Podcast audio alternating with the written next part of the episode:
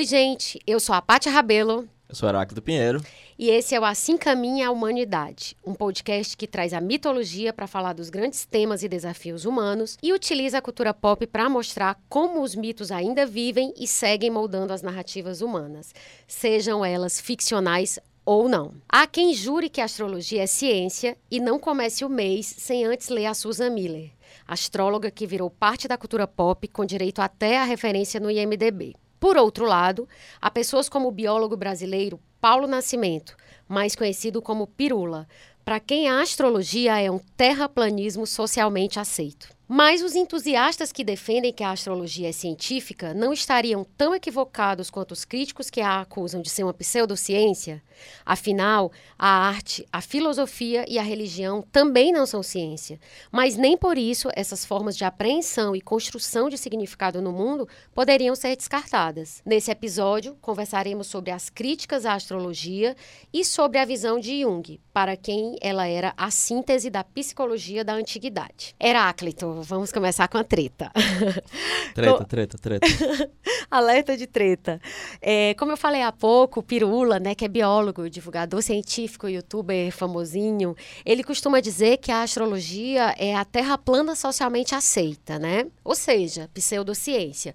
O que que tu acha disso? Vou dar uma resposta paradoxal, é sim e não, né? Eita, explica. É, mas aí eu acho que o, o, o, sim e o não vão levar o episódio todo pra, ah, beleza. pra chegar, né? Eu acho que ele tá certo e errado ao mesmo tempo, né? Certo. Porque, já começando com a perspectiva do Jung, né? No volume 9 das obras completas, o, o Arquétipos Inconsciente Coletivo, ele cita uma passagem de uma peça do Schiller, né? Que foi um dos grandes poetas românticos e escritores é, de teatro, entre outras coisas, do romantismo alemão, chamada Wallenstein, que fala sobre um general muito famoso e o astrólogo do Wallenstein, que era um cientista muito famoso, Sim. em determinado momento nessa peça fala: As estrelas de teu destino jazem em teu próprio peito. Então o Jung acreditava, apesar dele ter um interesse enorme na astrologia, que crer na influência dos astros sobre as pessoas, de fato é não passa de uma superstição. Mas só que tem o não, né? Sim. É, que a gente vai desenvolver.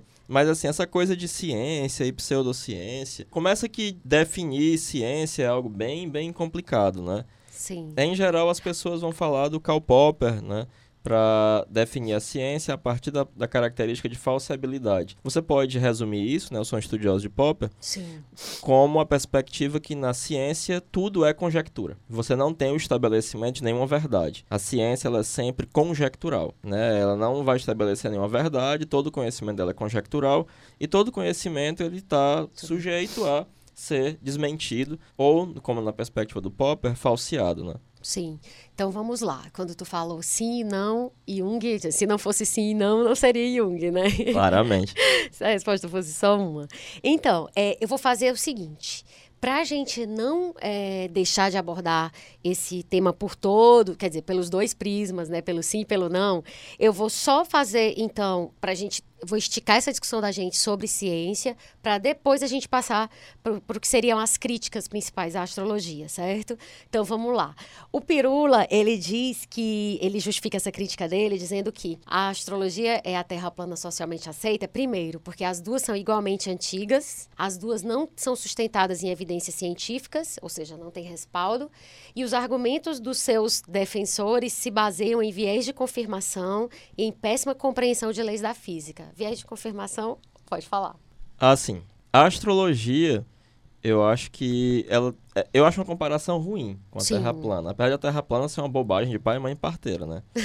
é uma coisa bem, bem tola. Inclusive, tem um documentário excelente na Netflix Sim. sim. sobre a Terra plana, que é muito falou. esclarecedor e muito interessante. É, mas a ideia de que a Terra era plana, ela já tinha sido desmentida na Grécia do século V, né? E poucos povos acreditavam nisso. Na verdade, havia uma espécie de cosmologia que dava conta é, de um aspecto simbólico da, da circularidade do céu e da quadratura da Terra. E isso era entendido é, simbolicamente de uma maneira cosmológica. Ah, Quando tu diz simbolicamente de maneira cosmológica, significa que?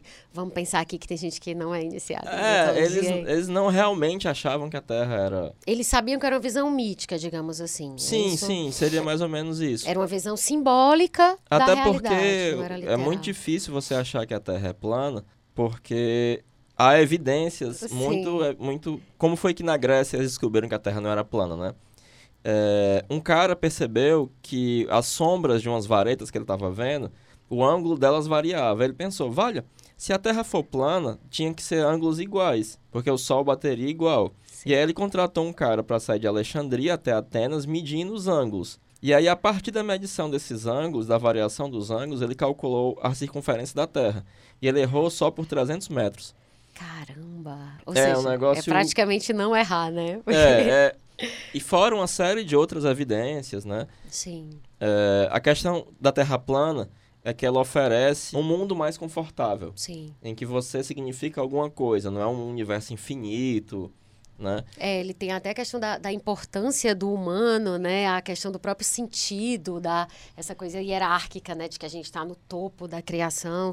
Se bem Pois que é. num tempo de que as pessoas acreditam em coisas tão loucas, Terra plana tá super dentro do Zeitgeist. É, pois é. E a Terra plana eu acho que é mais daninha do que a astrologia. Eu acho que a astrologia não faz mal pra ninguém. É, eu- eu- até o Pirula tem uma coisa que ele diz assim. Não, não é o Pirula, não, desculpa. É nessa matéria tá super interessante que eu vou citar. Diz assim: o problema é que vão começar a ter preconceito. Alguém fala isso, vão começar a ter preconceito contra a pessoa com base no nascimento. Tipo assim, ah, eu não vou contratar você porque você é, é, sei lá, é aquariano, entendeu? Assim, eu acho que é esticando a baladeira, mas eu sei que tem gente que discrimina mesmo. Mas enfim, a gente vai chegar nesse- nisso. Talvez, né? Vamos ver se a conversa vai É, nos um levar pra problema com isso. cancerianos. problema com canceriano. Na Super. verdade, tu ia dizer que o firula só pode ser, pra ele estar falando essas Ah, coisas, não, só pode ser capricorniano. Só né? pode. Então, vamos lá. É, uma coisa que eu acho interessante nesse, nessa discussão sobre pseudociência é que é assim. Só para clarificar, a gente limpando assim o campo, né?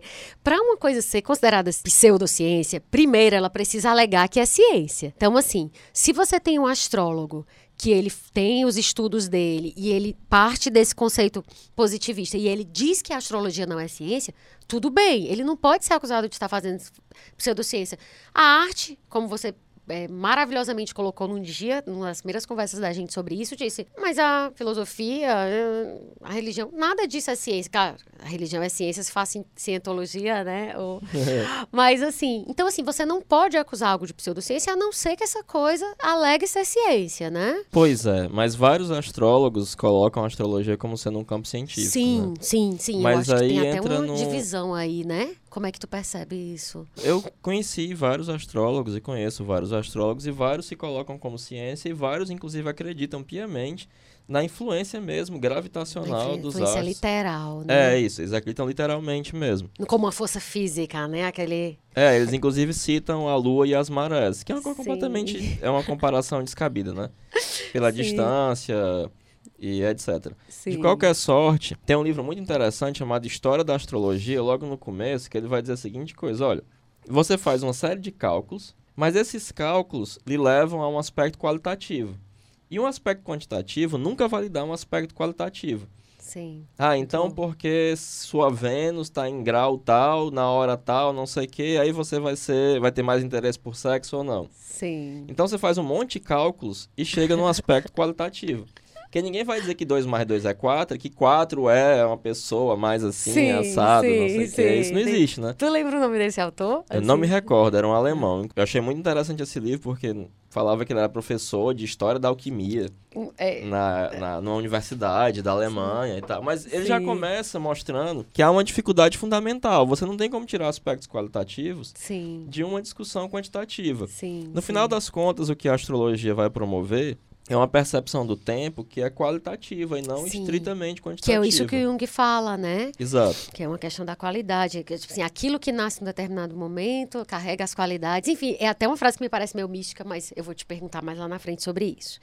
É, eu vou partir aqui de uma, uma resposta que o Andy Maun, que é psicólogo e astrólogo, Fora, o nome dele é André Feitosa. Feitosa, É, mas isso. esse é o nome, sei lá, artístico. É o nome dele do Facebook. ele é massa. atualmente. Ele é, ele é ótimo, maravilhoso. Inclusive, já fiz uma pastral com ele e recomendo.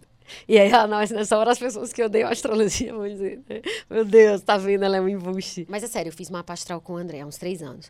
Eu perguntei pra ele se ele achava que astrologia era ciência, né? Aí, o que foi que ele me respondeu? Aspas. Eu me pergunto sobre qual tipo de conceito de ciência estamos falando. Ciência que vem do radical sapere, de sabor, né, degustar, ou do radical ciri, que é de cortar, de onde viria ciência. Ciência como uma sistematização do pensamento ou ciência moderna como uma prática que possa ser demonstrada empiricamente. Ciência como um fazer ou como uma tradição ou sabedoria perene. Ciência como episteme e busca de verdade, ou ciência em primeira pessoa de base introspectiva. Então, assim, eu achei uma resposta. É, é, honesta, né? Porque assim, olha, depende do conceito de ciência do qual a gente partir, porque se for essa ciência que, que a gente que, que já era artigos na Nature e tal, atualmente você não pode considerar astrologia ciência, não, sob esse viés definitivamente não. E aí eu queria muito é, que tu falasse sobre aquela questão das falácias sobre a ciência na verdade, eram duas coisas. Eu queria que a gente falasse de método indutivo, método dedutivo, essa ciência positivista e também das falácias que entram na discussão, que tu citou, quando a gente está falando de astrologia ser científica ou não. Pois é, essa discussão me preocupa porque me parece muito com um discurso que é muito problemático, né? Problemático por quê? Na verdade, eu cito isso em uma conferência que eu ministrei na Unifor, né, chamada História para quê? No EFEP, que é um encontro lá de epistemologia, e que vem de um historiador, de um filósofo alemão do historicismo alemão, né, um historicista, né? E ele vai dizer a seguinte coisa, qual é a primeira falácia? Que o método das ciências é o método indutivo, ou seja, é o método baconiano. O que é que é o método indutivo? Eu vi 50 cisnes. Uhum. Todos eles são brancos. E aí eu faço uma lei, cisnes são brancos. Todos são brancos. Sai do, do particular para o geral, né? Isso, eu vou pegando vários casos e aí eu vou ter uma espécie de estatística e essa estatística vai me dar uma lei, né?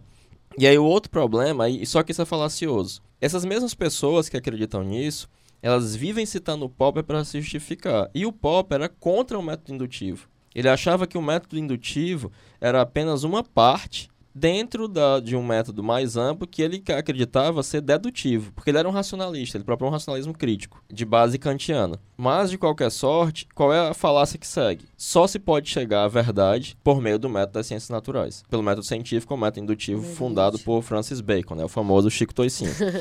e o que é que acontece? Isso gera uma dificuldade muito grande, especialmente no campo da antropologia, das psicologias, da história, né? Por quê? Dificultar a vida das humanas, né? É, não, mas isso por quê? E eu vejo várias pessoas da, da psicologia com essa perspectiva neopositivista. Porque tira a possibilidade de uma verdade do sujeito. Porque só quem produz a verdade é o cientista. Eu, eu tenho uh, o monopólio da verdade. E as pessoas que vão na clínica, elas não têm uma verdade delas. Sim. Elas estão sujeitas, estão assujeitadas à minha verdade científica. É aquela questão da autoridade da ciência, né? Isso. Sempre e aí fica que essa pessoa, ela não vai ser um sujeito ali. Uhum. Ela vai ser objeto do meu escrutínio científico, isso é muito complicado. E além disso, tanto Schiller quanto Kant já tinham percebido que a, que a arte gera, muitas aspas, verdade. O Freud dizia, onde quer que eu tenha chegado, um poeta chegou antes de mim. O Jung também tinha essa reverência pela arte, né, de que produzia um conhecimento psicológico ainda mais acurado do que Sim. aquele da psicologia científica, né? Chega antes da ciência, né, essa ideia de que o poeta e que o artista ele consegue, vamos dizer assim, entrever, né, esse inefável da verdade antes da ciência, né? Isso. Pois é, e tem uma frase famosa do Popper ao criticar o marxismo, que ele diz que o marxismo é tão científico quanto a história e a astrologia e a psicanálise. O Popper, ele não tira a importância dessas, do, nem do marxismo, nem da, da, da história, muito pelo contrário, a questão é que é, eles não têm as características que ele acreditava serem necessárias para que aquilo fosse entendido como ciência. Certo. Mas ele não vai dizer que a história é desimportante. Sim. Ele está querendo dizer o seguinte: eles não usam o método indutivo. Não, porque o, o, o, Popper vai propor um método dedutivo. Sim, sim. Inclusive, ele vai discutir uma coisa muito importante: de que há um debate fundamental na epistemologia que durou milhares de anos. Que o Popper só vai dizer que esse debate não é epistemológico, que é qual é a origem do conhecimento. Porque o método indutivo ele vai dizer que toda a origem do conhecimento vem dos sentidos.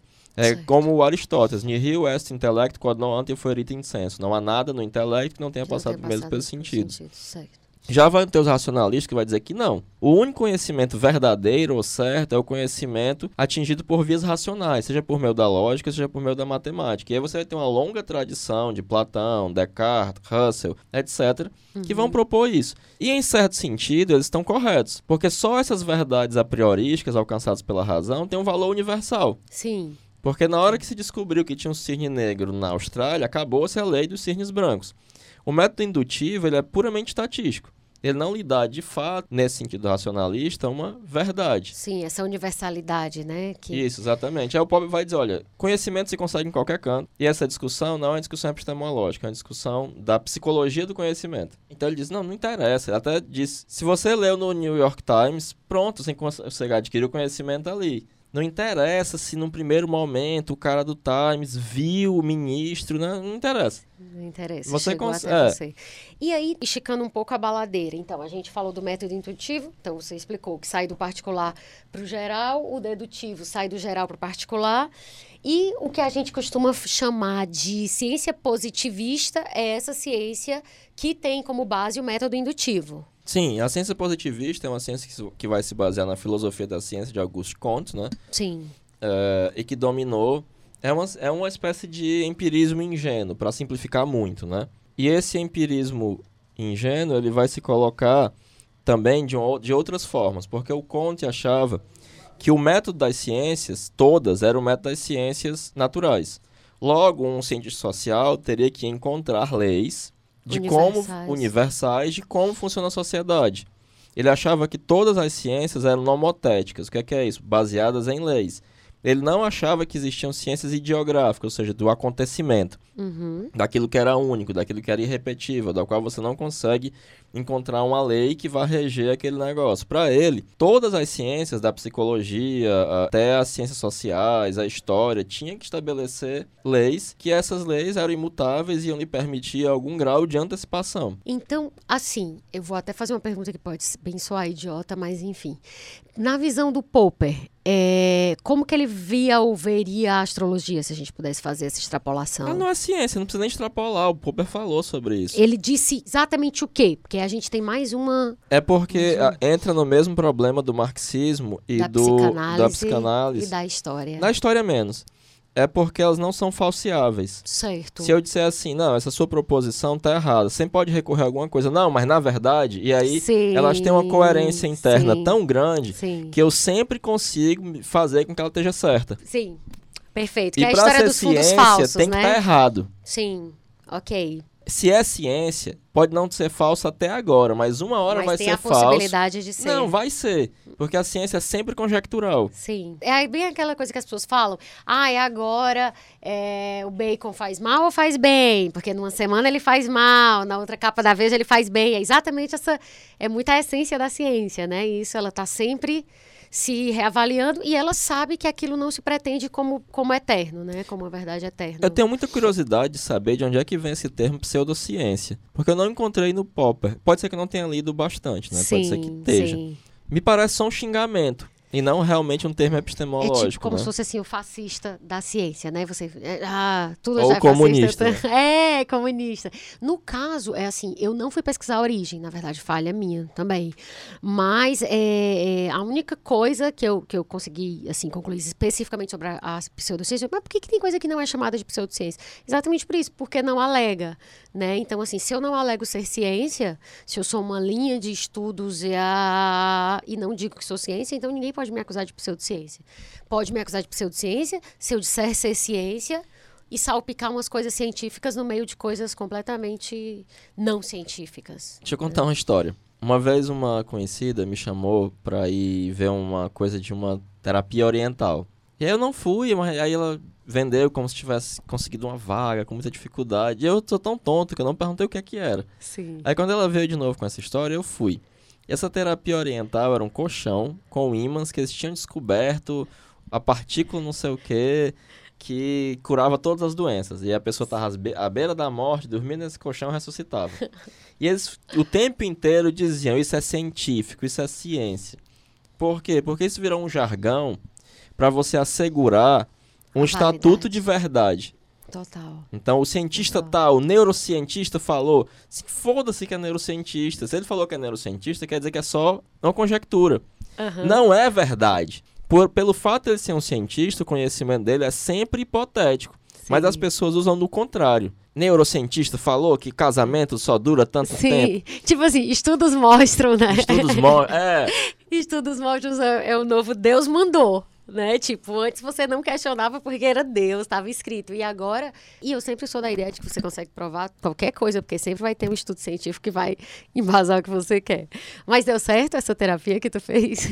Não, era, pra, era um esquema de pirâmide, para você comprar ah, o colchão e começar a vender esse colchão, era caríssimo. Sempre. E não era um colchão, era Sim. um método terapêutico, não sei Entendi. o quê. Não, não Mas é um era uma coisa completamente estapafúrdia com ímãs, né? Até porque colchão é commodity, né? Se for um método que lá, lá, lá, lá, lá aí é outra história. Ninguém confia é, fácil. Não, não era pirâmide. então vamos lá. É, entrando na parte das críticas, né? É, a gente vai trazer seis críticas principais da, é, antes de entrar na visão propriamente dita do Jung. É, algumas das principais críticas, e assim, a minha base foi essa matéria da Super Interessante, que é muito boa, é uma matéria bem crítica e faz poucas concessões à astrologia, mas enfim, era isso que eu queria mesmo, porque aqui a gente nem vai fazer defesa da astrologia e nem vai escolher mais astrologia, a gente vai querer realmente mostrar é, pontos de vista diferentes, né? Então vamos lá. Uma das, das críticas que dizem é, é, assim, que, que, que, que soa, né? Assim, que soa não, mas que se, se levanta muito contra a astrologia é uma das premissas da ciência é que as ideias mudam quando asseguradas pelas evidências. Então, assim, se a astrologia aparecer um monte de evidência contra coisas que ela defende desde, sei lá, desde a antiguidade, e ela não mudou diante disso, então ela não pode ser considerada ciência. Isso faz sentido para ti? Mais ou menos, porque ela mudou. Me explica. Existe uma perspectiva. A astrologia que se pratica hoje não é a astrologia do tetrabíblos do Ptolomeu. Porque o, na astrologia clássica você não tinha algum dos planetas. Ah, tá. Dos planetas desses que, que você está trabalhando hoje, não aqueles que surgiram de 2013 É, não, não. Tipo, acho que, salvo engano, Netuno não era utilizado, ah, Plutão não era tá. utilizado. E quando eles entraram, a justificativa de quem deu foi tipo, olha, a gente está fazendo isso aqui porque a gente é ciência e tem que ver isso aí. Não, eles viram que tinha uns planetas novos e começaram a usar. Começaram a colocar. Isso até Saturno, choca... eu acho que Saturno também não entrava. E aquela ideia do, do Jung mais à frente, a gente vê que a questão do cálculo, do ângulo mudou e aí... Então vamos lá, a crítica 1 então tem essa ponderação que tu tá fazendo que, ó, calma lá. Tem uma galera hoje em dia que usa até asteroides para fazer mapa. Gente... É, uma coisa bem, descobriram os asteroides, meteram os asteroides é na tipo parada. astrologia desconstruidona né? Eu não sei. então vamos lá. A primeira crítica tem, tem um contraponto que tu traz que é interessante. A segunda crítica, ela explica como que foi mais ou menos feito essa, esse cálculo aí que a gente usa hoje para os mapas astrais, né? A gente, não, as pessoas que fazem mapa astral. É, os babilônios traçaram regras gerais para a astrologia assim. Primeiro eles viram as constelações, né? Só que as constelações não fazem sentido físico, porque as estrelas, elas tão próximas quando a gente vê de longe, daqui da Terra, mas elas estão a milhares de anos-luz de, anos de distância uma das outras. Então, assim, o que a gente chama de uma constelação, e que parece lá tudo pertinho, na verdade é como ver formas em nuvens, né? Ah, aquilo ali parece uma balança, aquilo parece um touro, mas é como ver um cavalinho nas nuvens. Primeiro, eles viram essas constelações onde fisicamente elas não existem, pelo menos não enquanto aquele conjunto lá né, com a forma. Em seguida, os babilônios eles analisaram o caminho do Sol no céu e observaram que ao longo de um ano ele passava por aproximadamente 12 constelações, que na verdade não eram 12, eram 13, só que arredondaram para poder a conta ficar melhor, ficar mais fácil. E aí eles pegaram essas 12 constelações e dividiram o céu em 12 faixas de 30 graus cada um para fechar 360 do círculo. Cada uma dessas faixas seria o signo. Então cada uma das 12 faixas das 12 faixas seria o signo. Como se era de esperar, já que estava tudo arredondado, o Sol não passa exatamente um mês em cada constelação. Em Virgem, é, eu descobri que ele fica 45 dias. Escorpião, ele fica 7 dias, ou seja... Graças a Deus. Muito bom.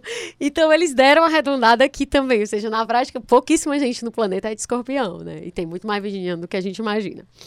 Ou seja, o que é a conclusão lá da matéria da Karin Hueck? Ela diz, ou seja, a astrologia analisa a passagem do Sol, da Lua, dos planetas é, e dos planetas em relação a, a, constelações aleatórias, formadas por estrelas aleatórias, divididas aleatoriamente em 12 faixas de aleatórios 30 dias de duração cada, a partir de um ponto de vista aleatório no espaço, que é a Terra. E aí a comparação que a jornalista faz é é, seria mais ou menos como se as formigas tentassem prever se elas vão ser esmagadas a partir do padrão das ranhuras na sola dos sapatos, que é a única coisa que elas conseguem enxergar. Claro, como toda metáfora, ela tem falhas, né? Mas eu, eu achei que foi uma, uma comparação que faz sentido, sim. Faz todo sentido. Não é? E a terceira crítica é, é interessante porque, assim, desde os anos 50, os cientistas já tentaram provar, né, em laboratório, enfim, cientificamente, a, a eficiência dos mapas astrais. Só que nunca foi muito bom, assim, eu, na verdade eu, eu, trouxe esse estudo aqui, mas tinha um outro também que eu vi. Nunca deu muito certo. E aí o mais famoso desse estudo, desses estudos, ele foi publicado na Nature, que é uma revista científica famosona, nos anos 80, e ele pedia que as pessoas tentassem reconhecer o seu mapa astral a partir de três opções que elas recebiam. E a performance foi abaixo do que se esperava, porque só é, um terço das pessoas acertaram. Que, ou seja, seria mais ou menos como um sorteio, ou seja, basicamente o mesmo, tipo assim, né? É 0 e 1. Um. E aí, é, vários fatores, como propensão a suicídio, é, extroversão, taxa de divórcio, nada disso conseguiu ser previsto pelos mapas. As pessoas não conseguiram fazer, é, quer dizer, os cientistas não conseguiram fazer uma correlação entre a propensão a uma determinada coisa, uma determinada característica de personalidade e os dados astrológicos. Então, essas são as três críticas. Sobre a segunda crítica, deixa eu só te contar outra anedota da minha vida. Sim. É, existe uma australiana, eu acho, que ela criou uma presepada de pai, mãe e parteira chamada frequência de brilho, que é uma terapia que foi ensinada para ela pelos alienígenas das Pleiades. As Pleiades são uma constelação que forma um diamante no céu, né? São seis ou sete estrelas, se eu não me engano. É, e aí uma conhecida minha foi para um negócio desse e ela tava super em dúvida, né? Quando a mulher falou que foram alienígenas e tal. E tinha um, na, nessa conversa, tinha um amigo que é físico. Nossa, para ele. E ele chegou para ele e disse: Olha, não existe as Pleiades. As Pleiades só existe a perspectiva da Terra, porque cada uma delas está a milhões de anos-luz, milhares de anos-luz uma da outra. Então não existe ninguém morando nas Pleiades. Porque não tem, não tem condição. Não é estão... como se eles fossem vizinhos, né? É, não, elas são estrelas que estão milhares de anos-luz distantes umas da outra. Então não tem como ter os alienígenas das Pleiades, né? Tem até como ter o alienígena de, de uma estrela em si, mas eles não se reconhecem como uma comunidade das é, Pleiades. É, como né? pleidianos, sei lá, né? É, e é um negócio claramente delirante dessa mulher. Tem uma galera que pratica aqui em Fortaleza. Mas. É essa mesma coisa. Sobre essa segunda Sim. crítica, é isso mesmo. É completamente aleatório e. Essa, essa aleatória, né? a gente vai ver qual é o valor disso, então. É. Agora, tu vai falar das críticas é, a partir. Vamos lá. Eu, eu vou, vou até te perguntar logo essa coisa dessa crítica número 4, que ele diz que você gosta é uma coisa completamente que não funciona, é medieval, você gostaria de ser tratado pela medicina ou pela odontologia de 500 anos atrás? Então, eh, quem fala isso é o Michael Shermer, que é da Sociedade dos Céticos. É não é nem medieval, não. É mais do que isso, né? É bem é mais antigo, antigo, do que o medieval, é da é da, é, ainda Dos da, babilônios, né? Sim, mas a maneira como a gente entende a astrologia foi é codificada por Ptolomeu no século 6 ou 7. Isso, do Tetrabiblos, é. Mas aí eu te pergunto, dá para fazer essa comparação? Tipo, ele, ele citou aqui a Idade Média, né? No caso, daria pra gente dizer assim, você gostaria de ser... É, eu acho que ele, eu acho que ele citou a Idade Média devido à ideia equivocada da Idade Média como a Idade das Trevas, né? Sim, do obscurantismo. Do obscurantismo e tal. Sim. Então, ao associar a astrologia à Idade Média, ele quis associar a astrologia a um obscurantismo, né? Não, era de Trevas, que é uma ideia completamente equivocada acerca do medievo, né? Eu acho a comparação entre categorias muito diferentes, né? Se ele tivesse comparado, é porque não existia a psicologia antes Sim. do 19, né? Com a Sim. psicologia do medievo, eu ficaria calado, devido à maneira como Jung entende, né? Mas uma coisa não impede a outra, né? Sim. Eu posso ir Sim. no astrólogo e depois, sei lá, ir no dentista. Porque, na verdade, o que ele faz aqui nessa, nessa comparação é colocar tudo dentro da, da chave do positivismo, né? Acontece que o, o pessoal da Terra plana, eles são é, anti-intelectuais. Sim. O povo da astrologia, não. Eles conseguem conviver com o paradoxo muito tranquilamente. É verdade, a, é, tem razão. O, o povo da Terra plana, eles são, em geral, também anti-vacina. É um povo que acredita em teorias da conspiração. De que a NASA criou uma série de coisas para que houvesse uma conspiração, para você achar que a Terra é redonda. A questão do globalismo, globalismo né, e não sei o quê. Esse pensamento paranoico, né? E o povo da astrologia, não. É, normalmente agora tu tá falando isso, eu, eu, realmente não consigo fazer uma, uma associação entre discursos, por exemplo, reacionários, por incrível que pareça, né? Não estou dizendo que todo mundo é bonzinho, não, pelo amor de Deus, não é isso. Eu estou querendo dizer que eu não noto uma, uma estupidez nos, em todos os campos da vida da pessoa porque ela acha que o signo dela, entendeu, faz ela comer mais ou ser mais sexy ou alguma coisa assim. Mas enfim, isso também a gente pode investigar melhor e depois fazer um outro programa. E depois vendo se as pessoas que tendem à astrologia são de esquerda e as terraplanistas são de direita. Acho que Seria sim. isso? então vamos lá, crítica 5. Uh, a ciência vai se colocar numa perspectiva de que a premissa da astrologia é falsa. Que é o que eu falei no começo, né? Sim. A influência gravitacional ela pode ser medida em aspectos quantitativos. Mas de um aspecto quantitativo, você não tem como tirar um aspecto qualitativo. Exemplo, trocando em miúdos. Eu tenho aqui uma relação. Por exemplo, meu signo é touro. Vamos supor que meu signo fosse touro, mas de fato é. E aí, é, isso, o que a astrologia diz, o que, os estudos dela, os ângulos e etc., são cálculos quantitativos. Isso. E aí, de repente, olha, porque você tem é, Quiron o sol, uh, e aí ele começa a fala, fazer descrições qualitativas da minha personalidade. É, você é então, extrovertida, você é uma pessoa que tem uma tendência a ser psicóloga, e você é alguém que não sei o quê.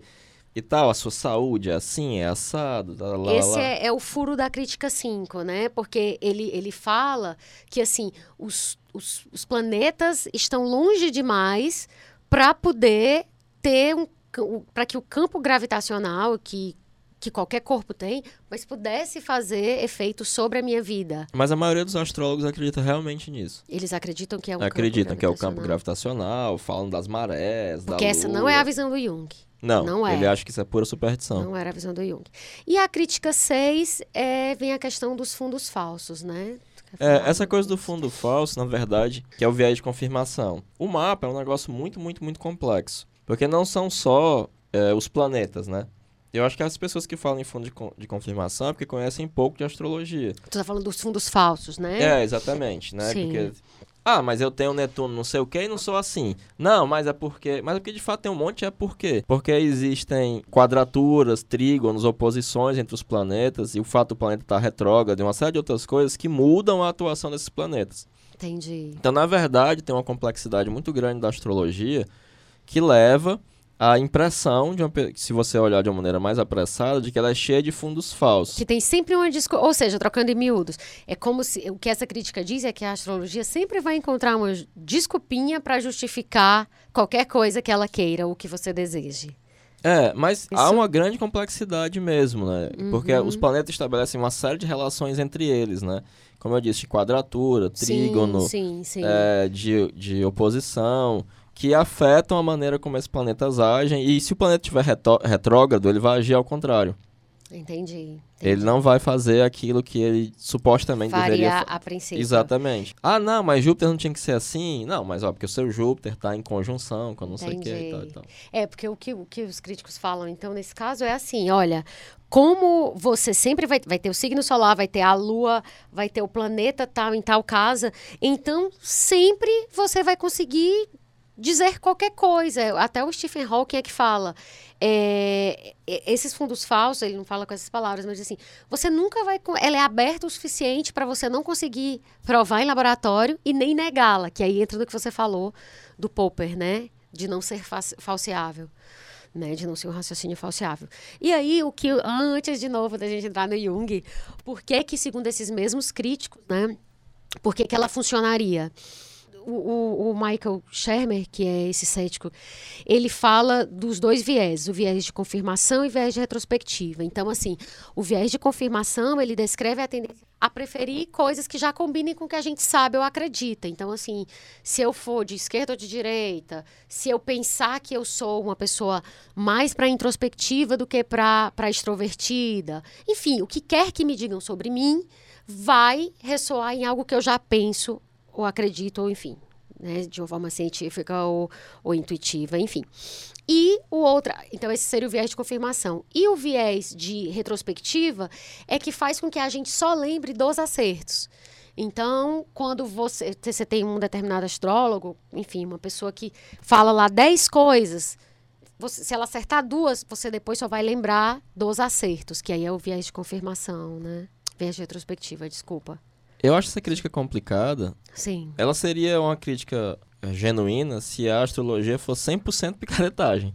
Sim. Porque aí sim. seria só como quando você vai em um vidente picareta, né? Tipo uma coisa de, de, de adivinhação mesmo, né? É, que é, na exatamente. verdade. Mas ela tem uma base lá dos cálculos que as pessoas fazem. E é muito frequente que o seu mapa diga sobre você uma coisa que você não gostaria de saber, uma coisa bem digesta. Eu acho que as pessoas que estão ouvindo não estão entendendo se a gente está esculhambando a astrologia. Não entendam ainda. ou, ou querendo vender mapa astral, né? Tipo, acho que as pessoas estão assim. Mas eu acho bom, bom esse tipo de conversa, porque significa que a gente não está sendo panfletário, né? Pelo menos eu tô, tô me sentindo assim aqui nessa conversa. Mas é, é o, que tu, o que tu tá querendo dizer é o seguinte. Como a astrologia, ela não pelo menos a minha experiência com astrologia, ela não é tão definitiva, ela não fecha coisas. Muitas vezes ele fala de tendências, né? Também tem uma coisa que as pessoas não entendem acerca da astrologia. Você tem o seu mapa natal, né, que é um negócio razoavelmente fixo, né, que diz respeito ao dia, a hora, o local que você nasceu. Mas você tem também o seu mapa que você faz do seu ano solar. E aí, nesse mapa do ano, pode estar tudo completamente diferente. Entendi. Porque uh, os planetas, né, para astrologia, eles estão se mexendo pelas casas. Então, um planeta tal que no seu mapa natal está em Sagitário, pode ser que nesse ano ele vá estar em Aquário, sei lá. E aí isso faz com que o seu mapa do ano, um planeta seu que na, no seu mapa natal era retrógrado, pode estar direito no seu ano solar e tal, e tal, e tal. Entendi. Então, isso gera uma enorme complexidade da maneira como se pensa astrologicamente. Entendi. Então, devido a essa complexidade é, e de haverem, mais ou menos, né, cálculos que são razoavelmente objetivos para fazer isso, eu acho essa crítica complicada, porque ele toma a astrologia como 100% picareta. Sim, sim. Porque seria como ir num vidente falso, né? Que ele vai só usar técnicas, né? O que os cold reading, né? De leitura fria, ou de qualquer coisa que seja possível para extrair alguma informação de você, etc. E aí esses viés de confirmação retrospectiva vão fazer a mágica, né? Sim. Sugestiva, porque se você foi no vidente, você já tem a possibilidade de ser sugestionado por aquilo, porque você já foi lá, né? Você já, já acredita que aquilo Sim. ali vai dizer alguma coisa, etc. De qualquer sorte, essa é uma crítica que eu acho complicada, né? Justamente porque a astrologia envolve uma série de cálculos que você pode, inclusive, ler o mapa na ausência da pessoa. Entendi. Na ausência da pessoa, tá dizendo na ausência do, do dono É, do você não mapa, precisa, né? você pode fazer todo o mapa e mandar pra pessoa, você não precisa nem olhar pra cara da pessoa. Até tu me contou uma coisa uma vez que era sobre essa coisa de mapa, mas não sei se a gente pode contar. Que... Não sei, tô lembrando.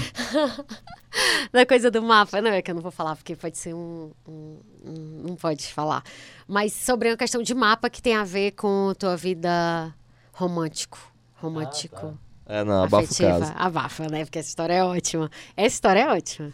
Essa história dá um roteiro maravilhoso. Mas, enfim, vamos lá.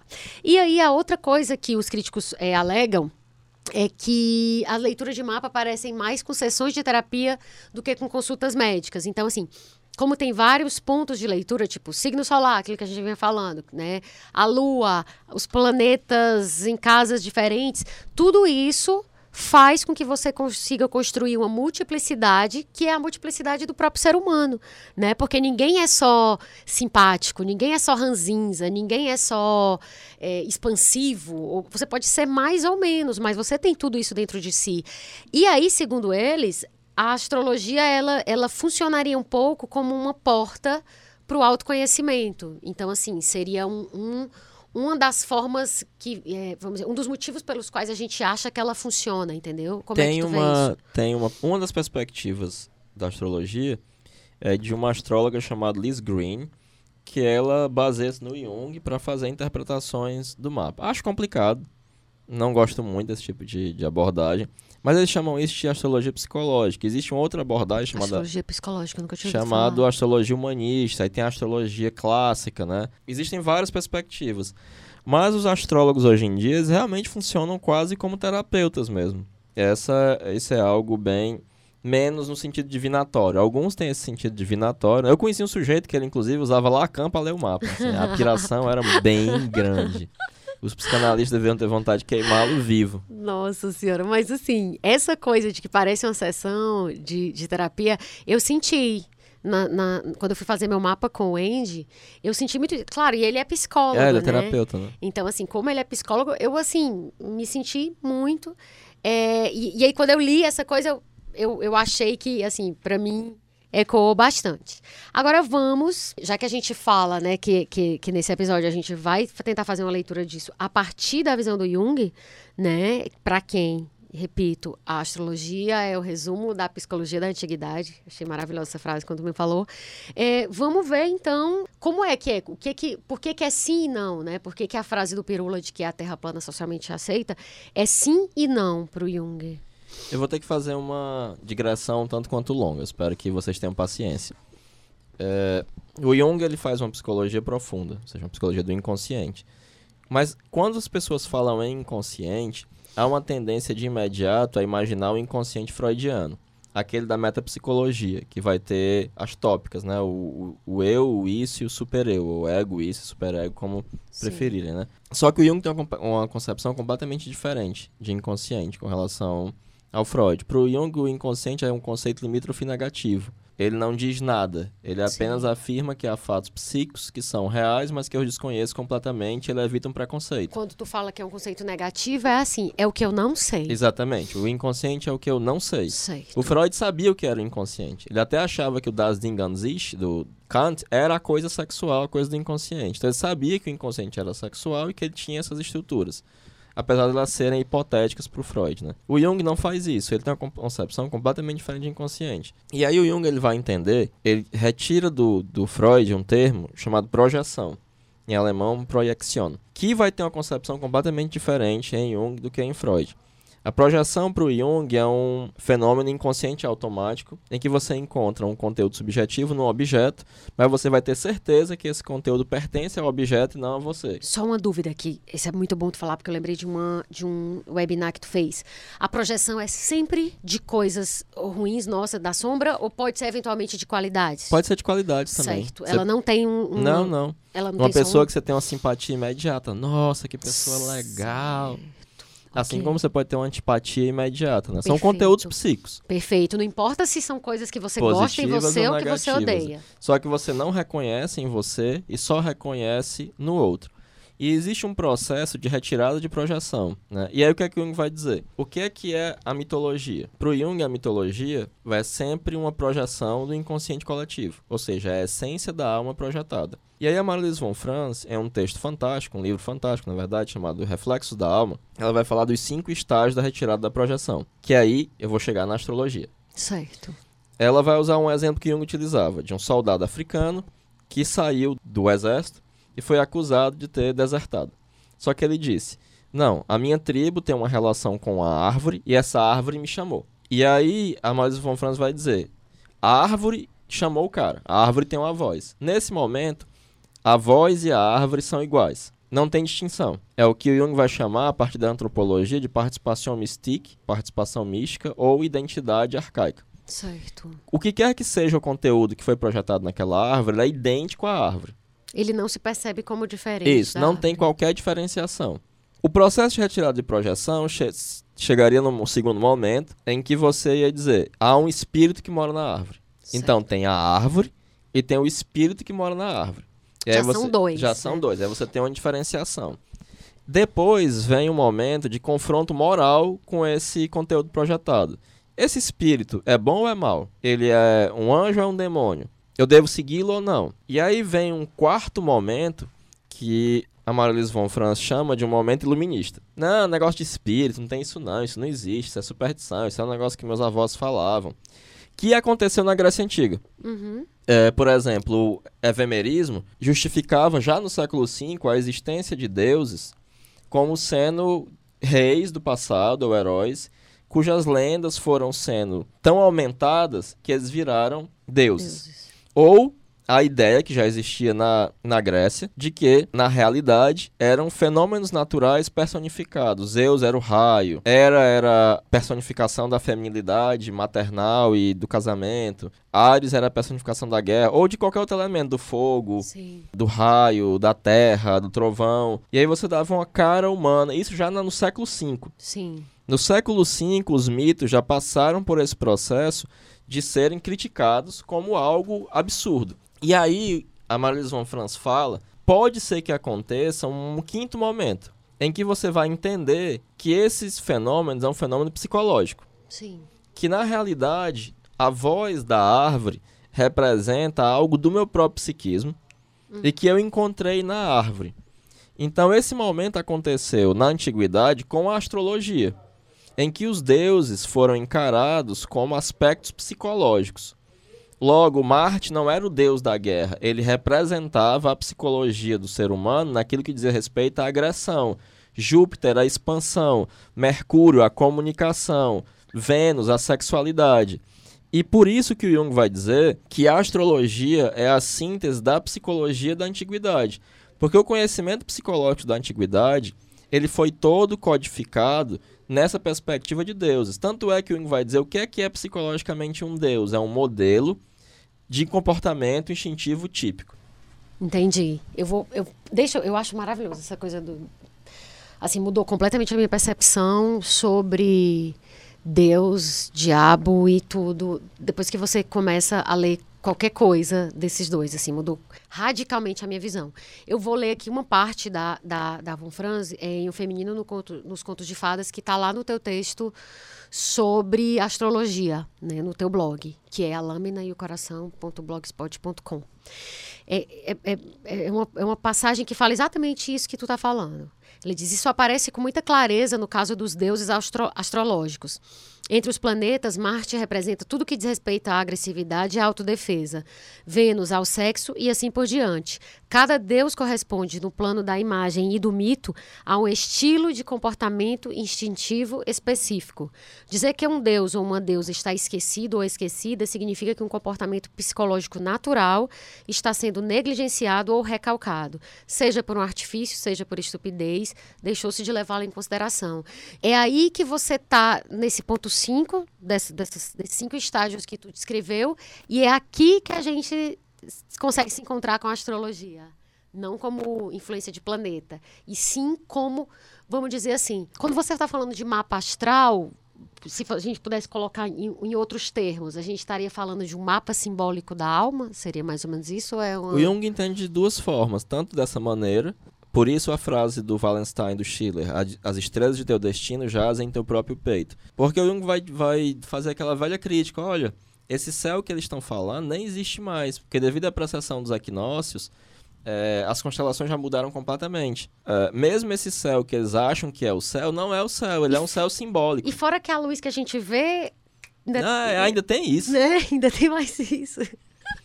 é passado, né? Então... É, por isso que de vez em quando alguém diz, ah, na verdade você não é Sagitário, você é não sei o que e tal. Sim. E por conta da apreciação dos equinócios, né? Sim, sim. Então, pro Jung, o que salvaria, ele fala, usa esse termo, a astrologia é, de ser mera superstição é a compreensão de que se trata de uma psicologia da antiguidade.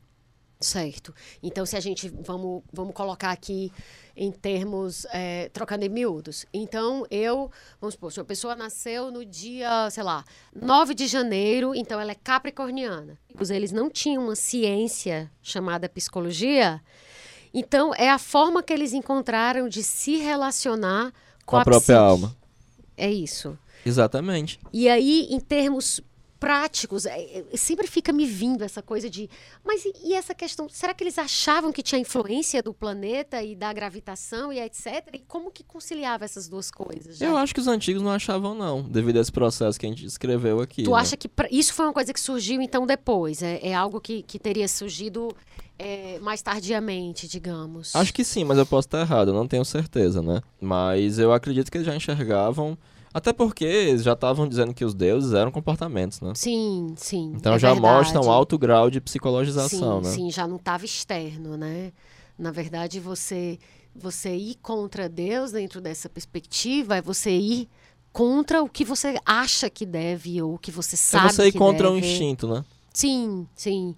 E até a gente conversa sobre vender alma ao diabo, mas isso fica para outra, para outra É conversa. engraçado que o Jung, de vez em quando, ele sabia calcular mapa astral, né? Sim. É, e de vez em quando ele fazia o, o mapa natal dos pacientes dele. Quando ele tinha alguma dúvida, ele tirava no mapa. Cara, eu, eu, eu- assim, eu vou, Mas o- se você sabe ler o mapa direitinho, eles revelam umas coisas sinistras.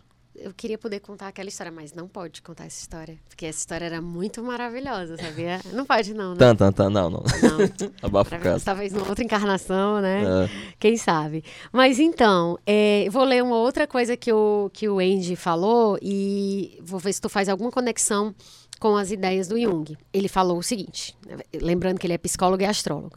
O conhecimento é imensamente mais largo do que a ciência. Então, geralmente, quando fugimos do quadro lógico da ciência, resulta que muitas vezes nos sentimos obrigados a dar um lugar de conhecimento, conhecimento sobre os corpos celestiais a nível existencial. Quer dizer, eles servem para construir um marcador reflexivo e vivencial sobre quem eu sou, em alguns casos sobre o que é o percurso do meu self nas encruzilhadas arquetípicas. Isso é um aspecto bonito e consistente, é, por exemplo, onde eu localizo o esforço dos grandes sábios e mitólogos contemporâneos, que ao investigar a narrativa atemporal pretendem encontrar algo que me diga respeito. Eu acho uma síntese muito bonita, inclusive bastante poética do, do André. E eu não tenho quase nada a opor. Ah, eu teria tecnicamente uma outra coisinha ah, em termos junguianos, ah, mas é só, é só eu sendo chato, tá? Tá bonito, tá ok. Entendi. Então Até é- porque o Sol, eles, ele é muitas vezes utilizado como alegoria do herói solar, do grande caçador na planície do céu, né? Apolo. É como É, se fosse o protagonista, né? Exatamente. Então, os- existem muitos mitos solares, né? De heróis solares, né? Esse percurso que o Sol faz de se levantar e aparentemente desaparecer nas profundezas do mar e retornar, era entendido simbolicamente, né? É, e era entendido como prototípico, né? O, para usar uma expressão mais propriamente junguiana, arquetípico, e era utilizado analogicamente para descrever a nossa própria vida, né? Essas narrativas heróicas, né? Essas narrativas em que aparecem seres humanos perfeitos que vão nos mostrar caminhos possíveis, né? Sim, sim. Que está falando dos deuses solares, é, tipo, entraria aí Osíris. Vários outros, mesmo os grandes heróis são heróis solares, o próprio como Jesus Hércules. a gente pode sim, sim. considerar, né, também. Inclusive ele desaparece na caverna para depois ressurgir. Havia a ideia do Sol invictus entre os romanos, né? Porque ele desaparecia durante o inverno, mas ele sempre retornava. Sim, sim. Qualquer, qualquer figura mi- mitológica que seja luz, né? A gente está falando de forma direta ou indireta dessa imagem do sol, né? Que aí ele fala, eu sou. É, Mitras foi um concorrente direto do Cristo, né? Durante quase 700 anos, Uau! não no, entre os romanos. É, ele era o, o deus dos, das legiões romanas. Ah, era uma religião iniciática que os soldados e era uma religião de mistérios, né? Precisava de uma iniciação, tinha vários níveis e era quase idêntica. A diferença é que ao invés do do cordeiro era o touro sacrificial, o touro mitraico, né? entendi. Mas é quase igual a, que até tu ao- falou ah, no episódio passado da Era de Ouro, tu falou. isso ao, ao mito de Cristo. Então, é, voltando aqui para a visão do Jung, né? É, na verdade, não saiu, mas ele fala que na base da astrologia está a ideia de que o microcosmo da psique, eu sempre quero falar psique, eu nunca quero falar psique, que o microcosmo da psique humana reflete o macrocosmo, ou seja, o homem e a alma universal têm a mesma natureza, né? Então, assim, o pressuposto astrológico é de que corpo, psique e cosmos guardam entre si uma relação sincrônica e esses efeitos não seguem nem obedecem a relação de causa e efeito, ou seja, de causalidade. Para o Jung havia uma relação de sincronicidade, não de causalidade. É porque a causalidade na astrologia é absurda, né? Não tem condição. Hum, É completamente absurdo. O negócio é que explicar o princípio da sincronicidade para o Jung tomaria muito tempo, né? Então a gente fica talvez para um outro momento. Entendi, entendi. Mas assim, se a gente pudesse falar é, de uma forma analógica simples, assim, a, a diferença entre causalidade, né, e sincronicidade, assim, se a gente pudesse usar exemplos simples. Eu vou assim. só tentar dizer o que não é. Sim. Porque algumas pessoas pensam que o Jung está falando em causalidade mágica. E ele pensa a sincronicidade justamente porque ele não acredita em causalidade mágica. Não tem relação de causa e efeito. Não, é uma coincidência significativa. São dois eventos que guardam entre si uma relação de significado, porém não de causa e efeito, a não ser que você pense em causalidade mágica. E ele não acredita que em não causalidade era o que ele mágica. defendia. Exatamente. Não era o que ele defendia. Então ele vai dizer que o, que o seu nascimento vai ter uma relação sincrônica com a posição dos astros, e não é que os astros definam as suas qualidades. Essas qualidades podem ser entendidas através do momento do seu nascimento. Nossa, é muito louco. E aí, para um cético ouvindo isso, vai dizer: Oi? Né? É difícil para um cético. Tem uma das falas dele que eu peguei aqui, que ele fala justamente da dificuldade que é para o cético entender isso. Mas não vou chegar lá. É, uma outra coisa, Heráclito, quando ele fala que para muitas pessoas a astrologia era herética, porque não conseguia separar as estrelas da caracteriologia psicológica, né?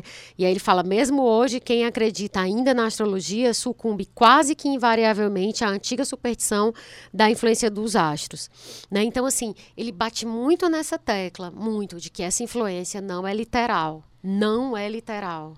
É, porque no fundo, o que é que é um mapa astral? É uma caracterologia psicológica que leva em consideração o tempo. É interessante que Qual nenhum... tempo? Pois é, o tempo, o momento que você nasceu, uma, a, a, passagem do tempo. Ele dá um aspecto qualitativo do tempo. Nenhuma outra caracterologia psicológica, antes ou depois, levou em consideração o tempo. Estou falando aqui contigo, mas com olhos de cético, porque eu sei que tem uma galera, é, inclusive gente que eu conheço, que, tipo, execra a astrologia, e eu tô me colocando no lugar dessas pessoas ouvindo isso, entendeu? É até um exercício, assim, é fácil e difícil ao mesmo tempo, que eu fico pensando, o que, que as pessoas diriam isso? Que elas diriam disso? Por exemplo, você nasceu no dia, sei lá, 12 de junho. 12 de junho. Então você é canceriano. Na prática, o que, que o, o Jung está querendo dizer da qualidade do tempo e de como esse tempo diz ou pode dizer dessa pessoa? Que ele coincide. É, é uma coincidência. Entendi. É nesse sentido que é sincronicidade. Você nasceu naquele tempo, então você vai guardar determinadas qualidades daquele tempo. Que coisa louca. Mas é uma coincidência, não é que os astros influem na sua personalidade. Não é Porque isso é absurdo, isso é total e completamente absurdo. Não é causa. Isso pra. pra tu sabe que pra mente. Não, é... os astrólogos odeiam isso. Eu já falei isso uma vez perto de um astrólogo, só me corrigiu. Não, não, mas a gente acredita mesmo. É causa, que... não é sincronicidade.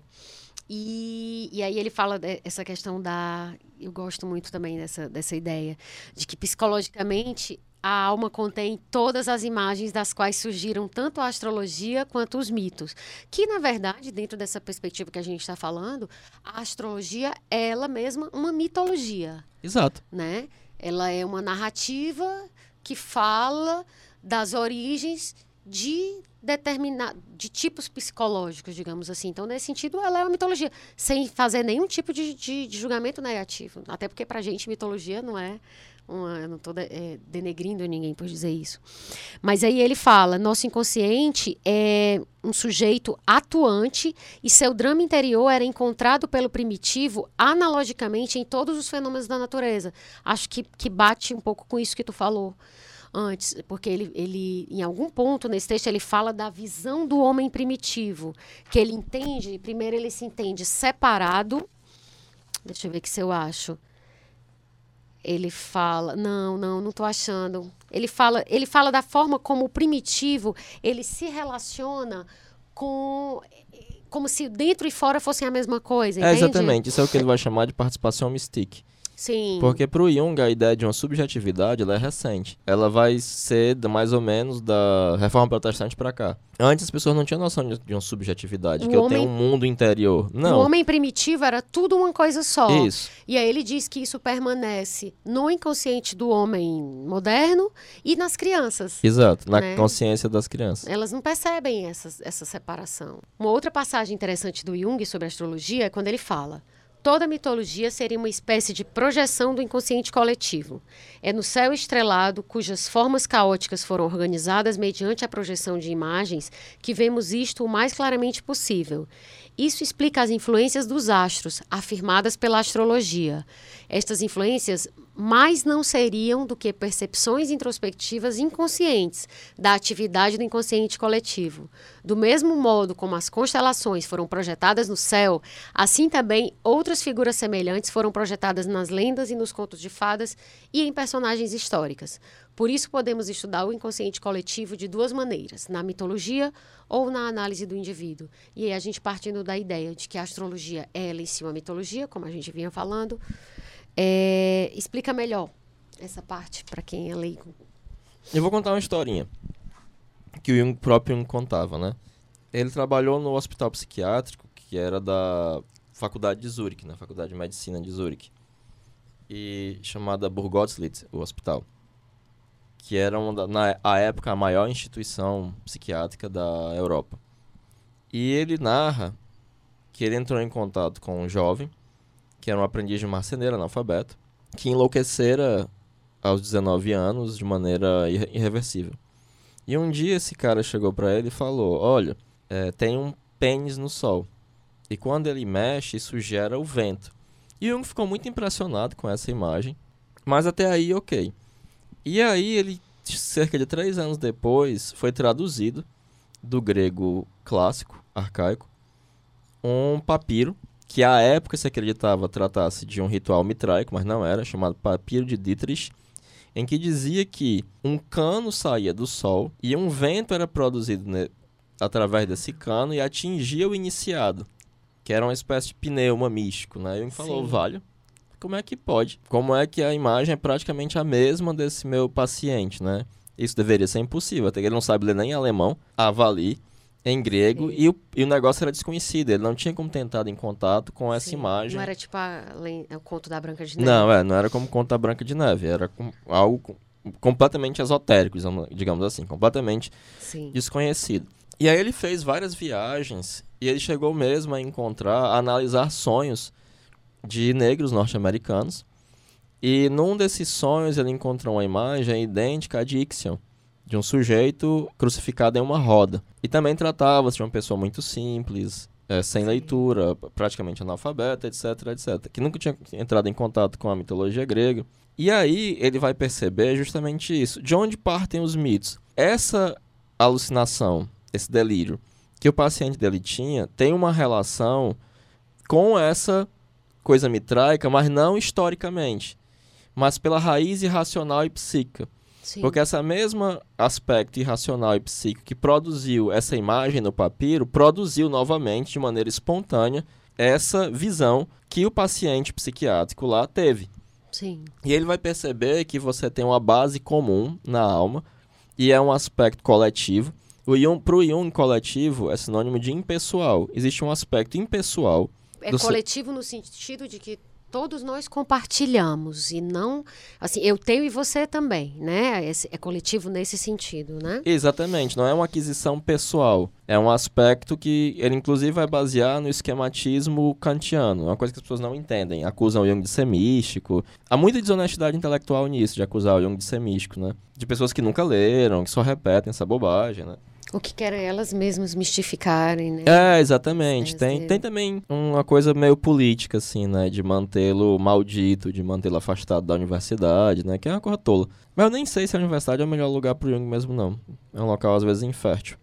Mas, de qualquer sorte, é, o que ele vai perceber é que a alma produziu os mitos, em certo sentido. Numa perspectiva psicológica, né? E nessa perspectiva, os mitos, eles funcionam como uma espécie de anatomia comparada da alma. Então, o Jung vai advogar que você precisa do aspecto etnopsicológico, ou seja, de entender a, a- o simbolismo religioso, que através do simbolismo religioso você tem como entender o que se passa na alma humana. Porque a alma ela é inacessível de maneira direta. O inconsciente é inconsciente mesmo. não é Não é. O que eu tenho acesso é aquilo que chega à consciência. São produtos semiconscientes. Como o sonho, que é um produto semiconsciente. Ele aparece na consciência, mas ele não foi criado pela consciência. E através. E o Jung vai concordar com o Freud e achar que o sonho é via régia de acesso ao inconsciente. Consciente. No caso do quando tu tá falando da de- desse conteúdo, né, que no caso era uma alucinação, né, do paciente do Jung, e essa mesma imagem aparece numa história mitológica, né?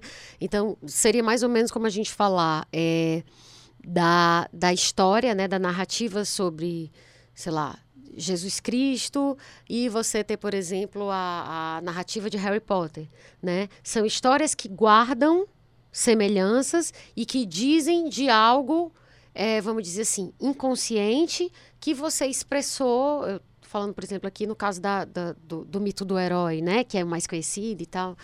Mas seria mais ou menos isso. Essa coisa que ganha expressão, né? Num determinado tempo, num determinado lugar é, independente da época, porque você tem história de 5 mil anos atrás, 2 mil anos atrás, 500 anos atrás, e Harry Potter é de 97, né, 20 anos, mas você tem isso de forma atemporal e, e não localizado espacialmente, como expressões de algo, então, que é, é, compartilhado por todo mundo. Seria mais ou menos isso a, a, Sim. a ideia, não é? Então vamos lá. É, tem uma outra coisa. É, quando a gente está falando de. Eu, ele bate muito nessa tecla do as pessoas acham que a influência dos astros é, é algo como a gravidade ou o eletromagnetismo. E não é, é isso que eu acredito né? Mais ou menos em outras palavras ele está dizendo isso. Não é isso que eu acredito. Eu estou falando que é psicológico né? E isso. quando eu estou falando que é psicológico ele reforça. Eu não estou dizendo que não é importante. Muito pelo contrário. É, tem uma historinha que o Jung conta que é muito esclarecedor, né? Porque o que é que a gente entende hoje em dia como psicológico, né? Você vai no médico e aí ele faz 10 exames, aí não dá nada, ele diz, fulano, isso é psicológico. Se você insiste, ele diz, não, meu filho, vai embora, você vai me perder É uma virose. é, o que é que é psicológico hoje em dia? É frescura. Quando um médico diz que é psicológico, no fundo ele está lhe dizendo que você não tem nada e que você está só enchendo o saco dele, Ou que, que você, você é vai, que você né? vai encher o saco de outra pessoa, né? Sim. Ou seja, nós colocamos um local de desimportância para o psíquico. E o Jung fala de um, de um avistamento, um encontro que ele teve com um teólogo que foi reclamar que ele estava psicologizando Deus. Jung disse que não fazia isso, mas que também não via problema em fazer isso. E aí o Jung arremata essa história, dizendo que o cara saiu ainda furioso, mas ele disse, qual é o problema? Porque para ele, dizer que Deus é psicológico é dizer que Deus não é importante. Mas pro Jung, aí o Jung emenda. Para mim, não há nada mais importante do que aquilo que é psicológico. Então, ao dizer que Deus é psicológico, eu não estou rebaixando Deus, eu estou colocando ele no lugar daquilo que é mais importante. Até porque tem uma fala é, nesse mesmo texto lá da Lâmina no Coração que eu acho que, tu, que é uma fala dele, acho que, tu, que é um, um, trecho dele que tu expõe lá, que ele diz assim: Eu não tenho a, a experiência direta do ferro nem do vidro.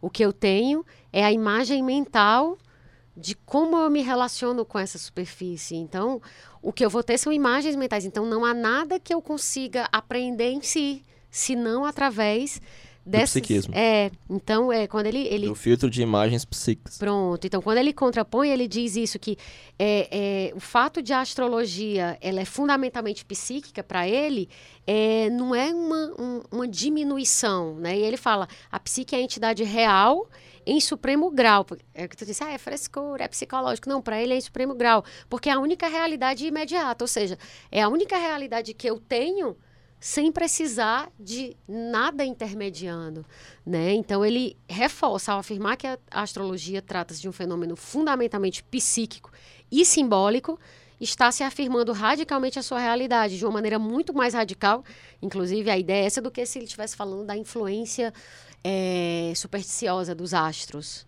Pois é, quando eu digo que ela é simbólica, eu estou afirmando a realidade psíquica disso. Sim. E quando eu digo que tem uma coisa do eletromagnetismo, bom, sabe-se lá se tem. É, é, mais provável até que nem tenha. Sim.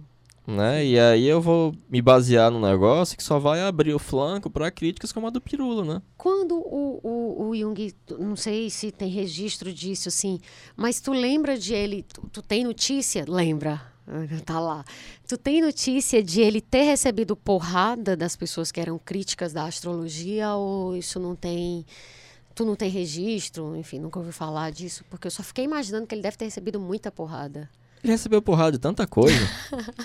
da astrologia especificamente, eu não tenho recordação de ter lido em nenhum local que ele tenha sido atacado especificamente por isso. Até porque o posicionamento dele era um posicionamento crítico, né? Ele achava que não passava de superstição a sim. noção de influência dos astros. Sim, né? sim. E ele entendia sim. psicologicamente, como Sim. uma projeção do inconsciente coletivo, onde eu percebia a minha alma nas constelações que ele vai concordar plenamente com aquela crítica, são completamente arbitrárias, são Sim. completamente simbólicas, etc. É, mas eu não me recordo, não. Não lembro. E ele tinha esse negócio, de vez em quando ele mesmo calculava o mapa da pessoa pra s- descobrir alguma coisa sobre o- a personalidade do, do sujeito. Entendi. Então você ter um psicólogo que faz um mapa astral, a rigor, tá tudo certo, né? Se o Jung fazia, então. Rapaz. Vareia, né? Vareia. Em psicoterapia não há regras e mesmo isso não é uma regra, dizia o Sim. Jung, né?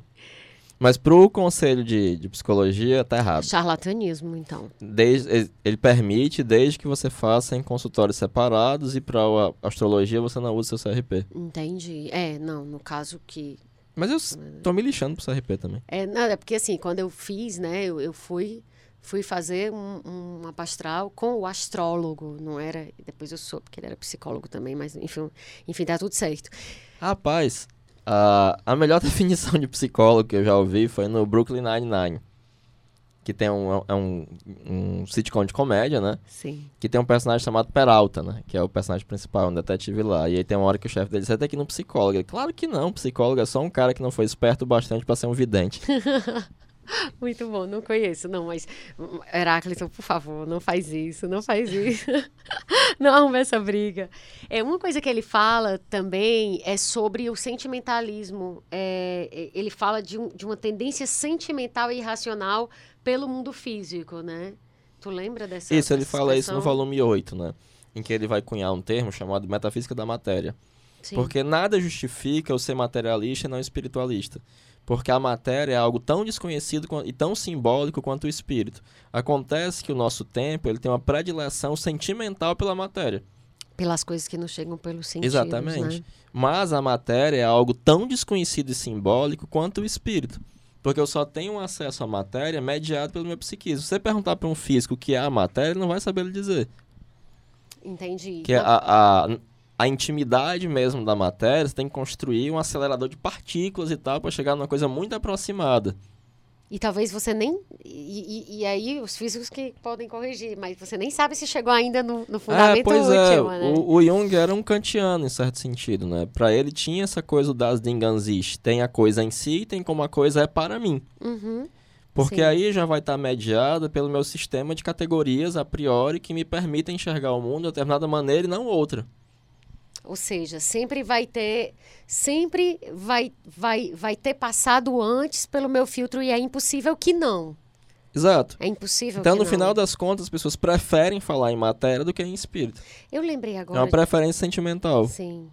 Eu lembrei agora de uma frase, eu acho que foi, eu acho que era alguma fala da Von Franz, que ela dizia, eu acho que é- era na sinopse, da, na, tipo orelha daquele livro Mitos de Criação, que ela diz que tudo é mito, porque tudo é uma realidade interna projetada fora.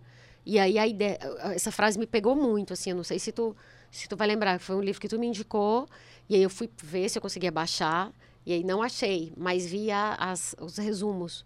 E ela falava mais ou menos isso, que tudo, como tudo existiu antes aqui, então a, a forma como você percebe fora, isso já é em si uma, uma criação mítica. Sim, é. É, porque você vai. Se você pega uma colher, eu não sei o que é a colher. Eu sei que a luz bateu num objeto desconhecido, entrou pelos meus olhos e passou por um processo, complicadíssimo processo físico, e por um segundo processo ainda mais complicado psicológico, que transformou numa imagem psíquica que culturalmente é chamada de colher. E que tem toda uma narrativa de para que, que serve, como é que eu devo Exatamente, usar. exatamente. Então, assim, esse papo parece coisa do povo de humanas, que o povo de exatas fica assim, né? Tipo, meu Deus do céu, o que, que as pessoas estão falando? Mas é isso, assim, é aquela. De novo, a gente cai naquela coisa, tudo é ficção, né? Sob determinado ponto de vista, tudo é ficção. E é isso. É, sobre se dizer que a astrologia é uma ciência séria, o Jung afirma, de novo, essa, essa coisa tá com muita citação do Jung, porque, assim, para mim é, é, é fundamental, assim, para mim é como se fosse um, um farol, sabe? Para a gente não se perder. É, o fato de todos esses movimentos se revestirem de uma. Ah, sim, porque isso é uma, é uma coisa. Ele fala, aqui é a parte em que ele fala, de que se come, quando se começou a dizer, ah, mas é, é científica, a astrologia é científica. E ele, ele faz um comentário, que é o fato de todos esses movimentos se revestirem de uma aparência científica não é simplesmente uma, uma caricatura ou intenção de ocultar sua verdadeira natureza, mas um sinal positivo de que realmente estão buscando ciência, isto é, conhecimento em estrita oposição à essência das formas ocidentais de religião, ou seja, a fé. A consciência moderna abomina a fé e, consequentemente, as religiões que nela se baseiam. Mas é exatamente isso todos, boa parte dos misticismos atuais, eles se baseiam em conhecimento. Por que, é que o povo fica falando em física quântica? Nada a ver com física quântica. Nada a ver com física Nada quântica. a ver com física quântica. Nada. Mas há uma... uma o, o espírito ocidental, hoje em dia, tem um horror à fé. E mais, a fé é uma graça. Ou você tem ou você não tem. Se você não tem, lhe resta ao menos conhecer. Sim. A sim. possibilidade de conhecer. E o William, quando vai criticar a, as coisas da época dele, a teosofia, a Rosa Cruz e, e outras bobagens similares, ele vai estudá-las e vai dizer, olha, a, a paixão que os move, apesar de eles serem místicos, não é baseado na fé, mas sim numa paixão por conhecer. E aí eles acabam macaqueando a ciência nesse intuito de conhecer. Sim. Na verdade, não é fé, é um desencanto da fé, assim. E aí vai pela via diferente. Agora, perfeito o que tu falou sobre a questão da, da correlação. Inclusive, seria bom a gente chamar um físico aqui para a gente conversar sobre esse lance da física quântica, que todo mundo quer falar, tipo, autoconhecimento, a alma e a física quântica. Cara, eu fico muito puta quando eu vejo aquilo. Eu não sei o que, é que os elétrons têm a ver com autoconhecimento. Cara, é sério. Já conversou com um físico, já conversei com um cara que era, tipo, pós-doc, doc, doc, doc em física e, tipo é assim, é verdadeiro horror que essas pessoas têm ao uso que tem sido feito. Mas, mas maravilhosa a justificativa é, que tu dá, é a forma que essa, validar. Essa linguagem, é, que não é necessariamente científica, ela acaba sendo subjetivante. Acaba sendo muito subjetivante para as pessoas. Porque, obviamente, ela não está querendo significar o que ela significa na ciência mas ela está significando, dentro desse, dessa preferência sentimental pela matéria, algo de espiritual escondido na matéria. Que é, de novo, voltar aos velhos alquimistas, que achavam que o espírito mercurial estava aprisionado na matéria e eles precisavam libertá-lo. Então eles tinham que conhecer a matéria para poder conhecer o espírito. Caberia a gente dizer, ou eu estou esticando a baladeira, forçando a barra, é, que agora tu falou dessa questão da física quântica dentro dessa, desse, dessa moda que tá, né, que tem uns anos já, dessa coisa de relacionar a alma, o autoconhecimento com a física quântica e tal. É, caberia a gente dizer que essa é uma visão meio mitológica da... Sim, com certeza. Da coisa que eu não, não tinha parado para pensar nisso. Mas acho que seria legal a gente chamar um físico. O que tu acha pra gente fazer seria essa discussão massa. aqui? Conheço alguns que a gente podia chamar. Pois massa, vamos fazer isso. E é, essa pergunta de por que, que a astrologia desperta tanto interesse? De novo, pegar uma fala dele. Ele fala que é um sinal de que a nossa época deseja fazer ela mesma a experiência da psique, sem, é, é, vamos dizer assim, intermediários da fé e tal. E aí eu queria que tu explicasse isso. O que, que significa fazer por si mesma a experiência da psique? O Jung ele vai dizer que o dogma ele tem uma importância psicológica, uma importância no que ele, ele vai usar até um termo meio médico, assim, uma higiene psicológica. Por quê? Ele permite algum grau de participação do inconsciente não problemático na sua consciência, mediado pelo dogma. Não, não problemático que tu diz, uma participação não problemática da inconsciência Isso. na consciência. Porque o inconsciente é um troublemaker, digamos Exatamente. assim, né? Em grande parte. Como tu diz, ele é, ele é o poço da criatividade da criação mas também um troublemaker, ele é problemático. Então, o que ele está querendo dizer é que o dogma faz com que o inconsciente participe, mas de uma forma no flow. Exatamente. Só que o dogma, ele vai cercear a criatividade do inconsciente. O inconsciente vai aparecer de uma maneira que já foi determinada pela tradição. Perfeito. Fazer diretamente essa experiência do inconsciente é estar aberto à infinita criatividade do inconsciente e se deparar você mesmo com o seu mito pessoal. Maravilhoso, sem dogma. Né? O que tu está falando é fazer essa experiência sem o dogma, sem o pressuposto, dizendo como deve ser.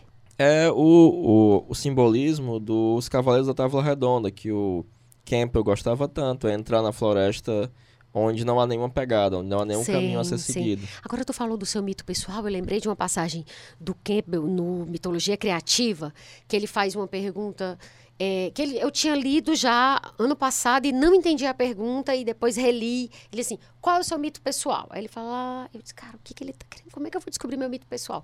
E aí quando eu reli, ele, eu, eu prestei mais atenção nessa parte quando ele fala, qual é o seu mito pessoal? Se tudo acabasse, se tudo o que você acredita desmoronasse, qual era a ideia que te, que te manteria de pé ainda? A- tem essa ideia? Então ela é, é o teu mito pessoal. Eu achei isso fantástico. Fantástico, fantástico, fantástico, fantástico. Eu acho que, inclusive, isso daria também uma boa discussão aqui. Mas é, é exatamente, eu entendi do jeito certo? É, Sim, com certeza. É essa a pergunta. É a partir do Jung que o Campbell faz essa pergunta. E Agora, qual é o seu mito pessoal? Porque quando, ele, quando eu lia essa coisa de qual é o seu mito pessoal, eu ficava, cara, não sei. Assim, de verdade, honestamente, não sei. Agora eu continuo não sabendo, mas a diferença é que eu entendi mais ou menos o percurso. É assim, quando nada mais do que você. Nada do que está em pé tiver mais, quando tudo for desconstruído, se tivesse desconstruído, qual a ideia que te faria continuar acreditando que tem um sentido a ser buscado? É, é- é- eu entendi a pergunta. É, mais ou menos isso. É isso, porque eu As acho. sutilezas, é claro. É a mas... pergunta da vida, né? É, qual o sentido da sua vida? É a pergunta da vida. É exatamente isso. É isso. Você tem mais alguma consideração, Heráclito, antes da dica de livros de hoje, que é você que vai dar? Como bom sagitariano, né? Sim. É, com ascendente aquário. Meu ascendente é muito evidente, né? Eu sou, tô- sou coberto de presepada no corpo, né? E ando com as roupas muito estranhas. Ah, mas isso tem a ver com aquário? é? Tem, tem. É altamente aquariano isso. Ai, é? Mas porque é coisa nova era? É, não. É, aquário é uma criatura diferentona. Ai, é? Aham. Eu só sabia que são pacíficos e tal. É um pessoal assim meio de boa e tal. É, não, nesse ponto eu sou mais sagitário mesmo. Eu sou meio bruto. Ah, tá. Como bom que você, sim, como bom sagitariano, que você se aprofunde, né? Não faça críticas rasas, não Sim. saia por aí repetindo discursos prontos, né? E saiba dos limites da ciência, né? É Sim. muito, é muito importante você entender. Porque o Jung ele dizia que a ciência foi a coisa mais importante que o Ocidente nos legou. E por mais que você critique a ciência, ou que você a utilize de alguma maneira, você não pode jogar o bebê junto com a água suja do banho, né? Sim. sim. Então, é, muitas pessoas idealizam a ciência e outras vão ser contra a ciência, mas nada é mais importante para o Ocidente do que a ciência, né? E a nossa dica de livro hoje, é, boa parte das coisas que a Paty citou aqui sobre o Jung vem do volume 9 das obras completas, sobre os arquétipos do inconsciente coletivo. E tem um livro em que o Jung faz um experimento astrológico, que dá errado, já vou dar spoiler. Ai, é, tá É, errado. dá errado. Que é. Mas ele coloca o experimento todo mesmo dando Ah, errado. tá. Entendi. Porque o fracasso é muito importante. Quem ensina de verdade é o fracasso, né? Sim. É, que é o livro Sincronicidade, que é um livro bastante difícil, mas que urge que seja lido, né? Porque as pessoas acham que o Jung não acreditava em, em, em coincidência, e quando a sincronicidade é uma coincidência significativa, né? Isso. Eu já encontrei uns Jungianos por aí que também não fazem nem ideia do que é que é sincronicidade, é bem triste. Sério? Ó, seríssimo, Vale que coisa estranha. não é? Mas é estranho, porque até eu que não sou junguiana, enfim, é estranho a pessoa não ser junguiana e, e- e não. Elas desprezam esse conceito? Não, é porque não elas não entende mesmo. Não entendem mesmo. Gente, assim, eu acho a ciência incrível. É, o que eu tenho medo é de, falando do dogma, é de ter uma visão dogmática de que ela é a única fonte válida de conhecimento e de. Não, então, inclusive quando do você mundo, busca né? o que o Campbell e o Jung chamavam de seu mito pessoal, você está procurando a sua verdade, a sua realização, a sua bem-aventurança, né? Sim. E ciência nenhuma do mundo vai lhe dar nem, qualquer Sim, resposta acerca sim. disso. Você é precisa porque é o encontrar sentido a que, resposta. que É. é, pra você, né? Não é um discurso neoliberal e tipo, olha, vá lá por você mesmo. Não é nesse sentido. Não é nessa coisa ba- babaca de meritocracia e lá, lá. Não é. É tipo assim, o que que faz sentido pra você, né? O que é que norteia a tua existência? Aí ninguém vai poder dizer. Pro bem e pro mal ninguém vai poder dizer. É isso. É, eu quero agradecer ao psicólogo e astrólogo Andy Maun, que a gente citou bastante aqui. Também conhecido como André Feitosa. Isso, que nesse episódio contribuiu para a reflexão sobre o que é ciência, né? Já que no, no que diz respeito às críticas, né, à astrologia, uma fonte de pesquisa importante foi a matéria Verdades e Inconvenientes sobre a Astrologia, que eu citei aqui, que é da revista Super Interessante. Quem quiser pesquisar, Tá lá, quem quiser ver as coisas que a gente falou, dessas críticas, vai encontrar lá. É, e a gente encerra por aqui o terceiro episódio do Assim Caminha a Humanidade, um podcast do Grupo O Povo. Roteiro, Pati Rabelo. Consultoria, Heráclito Pinheiro. Produção, edição e publicação, Nicole Pontes. Áudio, André Silvestre. Coordenação de produção, Chico Marinho. Estratégia digital, David Varelo. Muito obrigada por ficarem com a gente até aqui e até a semana que vem. Obrigado, gente. Até semana que vem. Beijo.